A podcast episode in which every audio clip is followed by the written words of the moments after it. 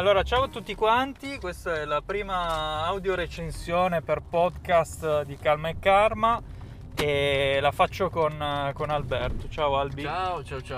Prima podcast su strada, proprio mentre sto guidando. Sì, perché è comunque la vita vera quella che vi vogliamo far vedere in ogni caso. Perché, no, perché mi vuoi distratto, di la verità. Perché devo estraniare la testa da quello che mi... Allora, perché con Alberto Giachino? Ho detto anche il cognome. Perché sì. Con Albi? Perché Albi è stato in realtà il primo ad aver ricevuto il libro Calma e Karma, libro noir ambientato a Torino, edito da Golem Edizioni. Non era ancora uscito in libreria, lui già ne aveva una copia, perché comunque... È un onore. Sono un feticista dei libri di Urso, cioè devo averli in priorità assoluta. Allora dai, con dedica. Ovviamente tu il libro l'hai letto. L'ho letto, sì. Già un po' di tempo fa, devo dire, quindi spero di riuscire a rispolverare la memoria. Beh, nel caso non ti ricordassi delle cose vuol dire che il libro fa cagare. No, non è vero, cioè mi ricordo anche il precedente, quindi insomma vuol dire che un suo valore artistico ce l'ha, è scolpito nella memoria. Dai, allora cominciamo subito, fai una recensione, racconta un po' la storia di questo libro e agli amici del podcast che non ci hanno mai conosciuto, non sanno chi sono io, non sanno di cosa parla Calma e Karma e non sanno neanche delle colpe del nero. Ok. Beh, innanzitutto l'ho scritto una nota sullo scrittore, una persona di cui assolutamente avere timore perché è minaccioso, armato ed esperto di arti marziali. Quindi voglio dire, anche se uno non avesse voglia di leggere il suo libro, lui ti costringe. Armato non sono, però. Ma sì, dicono tutti così, però poi si vede la fondina che emerge dalla giacca di pelle in stile... ciriacese delinquenziale. Il libro, allora, perché mi piacciono i libri di Urso? Mi faccio le domande da solo. Bello, bravo, mi piace questa domanda. Perché mi piacciono i libri di Urso? Allora, io innanzitutto sono un amante del genere noir e quindi sono molto esigente da questo punto di vista, cioè il libro noir molto spesso va a cercare dei cliché, quindi sono molto simili uno all'altro, ritrovi i soliti cliché nei libri che non vanno a ricercare qualcosa di nuovo, invece in questo caso abbiamo qualcosa di nuovo, di fresco, e soprattutto la cosa che mi affascina, a parte il fatto che è ambientato nella mia città e quindi questo va sempre un po' a titillare le mie voglie di scrittore, perché se ritrovi i posti, i luoghi, e in questo caso è anche ambientato a Torino, diciamo. È ambientato a Torino, chiaramente. A me sicuramente solletica l'appetito da lettore perché ritrovo i posti che conosco.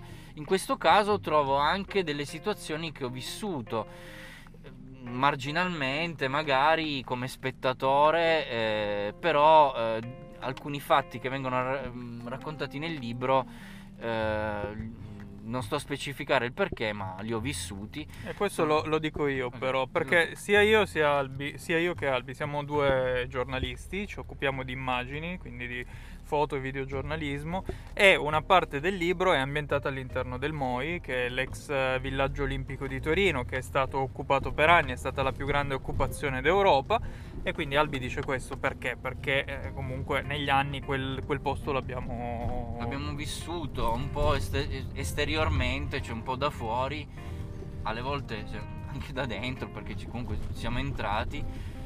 E comunque sentire parlare da una voce altra di una storia, di molte storie che abbiamo vissuto, di un posto che comunque per la città è stato un simbolo di degrado, un simbolo di sfruttamento, un simbolo di integrazione mancata, comunque è estremamente interessante, e quindi già solo per questo è un libro che vale la pena leggere, perché comunque racconta di fatti, insomma, che per la nostra città sono stati importanti ed è secondo me importante conoscere. Quindi primo punto di favore sicuramente l'attualità, diciamo, perché la storia quasi, perché il libro dipinge anche un po' i nostri tempi, ed è una cosa che mi piace molto nei libri, cioè dipinge un po' un'epoca, quindi aiuta a capire un'epoca, un periodo che abbiamo vissuto, e questo sicuramente è la parte più affascinante del libro di Gioele.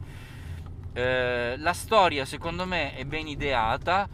Un'altra cosa che mi piace molto dei suoi libri è il fatto che si agganciano un po' uno all'altro, cioè questo libro prende un po', diciamo, là dal libro precedente. Chiedo scusa, abbiamo un invasore. È arrivata Sara, che salutiamo. Ciao Sara. Ciao a tutti.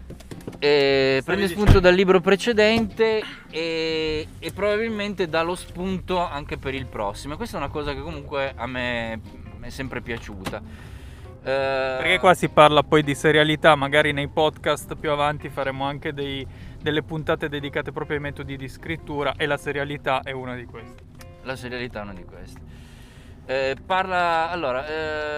Poi parliamo proprio strettamente della scrittura. Secondo me è una scrittura fresca, semplice, efficace, frizzante anche, non ha quel tipo di esasperazione linguistica che trovi in certi libri, quindi i manierismi, parole complicate, tempi troppo lunghi e pomposi per far vedere che sai scrivere, e in realtà sono poi poco efficaci. In questo tipo di romanzi, di racconti, di scrittura, la scrittura deve essere quasi una mitragliata, cioè deve colpire, deve essere veloce, efficace, descrizione, dialoghi, i fatti raccontati nel modo giusto, senza perdersi in troppo in manierismi linguistici. Questo Gioele lo fa bene, l'ha fatto bene nel libro precedente, in questo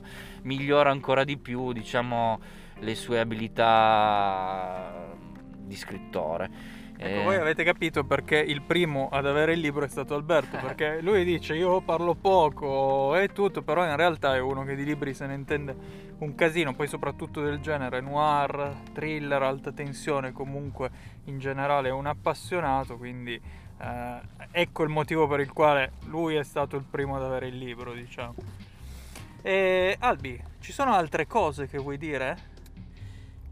Ma come detto lo consiglio molto, perché innanzitutto bisogna promuovere i giovani scrittori, soprattutto quelli in gamba come Gioele, e quelli soprattutto che sono disposti a pagare lautamente i propri recensori via podcast. Avevamo detto 150 o 200? No, avevo capito 50, quindi... Ah, ok, sì, avevamo detto molto bene, diciamo 50 che... avevo detto... Molto bene. Lo consiglio, semplicemente questo, lo consiglio. Secondo me, io non, per carità, non sono un intellettuale, non ho mai scritto su tutto libri, quindi di libri e letteratura sei un lettore, poco. Un forte lettore, questo è il punto. Sì, sono un lettore, specialmente del genere, quindi mi sento comunque di consigliare questa lettura, perché vale, cioè ha un valore artistico non indifferente e anche culturale, perché come detto descrive delle cose importanti, dei fatti di cronaca da sapere, da tenere ben presenti, da scolpire nella memoria. Allora, Calma e Karma, edito da Golem Edizioni, lo potete trovare in libreria oppure lo potete trovare su tutti gli shop online, anche il più grande shop online degli shop online, lo potete trovare sul sito di Golem Edizioni. Intanto io comunque vi lascerò i link nella descrizione, ovviamente anche la trama del libro, quindi di cosa parla, perché c'è anche comunque l'aspetto c'è una morte in questo libro, non sì, l'abbiamo detto, ma c'è una morte, quindi l'assassino c'è in realtà, perché poi in tutti i gialli interessa al lettore spesso l'assassino, c'è anche l'assassino, e quindi grazie Albi. Grazie a te, grazie anche a Papa Francesco. Sì, perché c'è una statuetta di Papa Francesco che è caduto in questo momento. È caduto un papa. Che ci stava facendo. Se ne farà un altro. E niente, fatemi sapere anche se vi piace questo diciamo, questa formula, questo format. Le audio recensioni in podcast. Vabbè, ciao a tutti quanti, ciao. Quindi avevamo detto 100? 100 va bene. Va bene, ok, te li do subito, aspetta.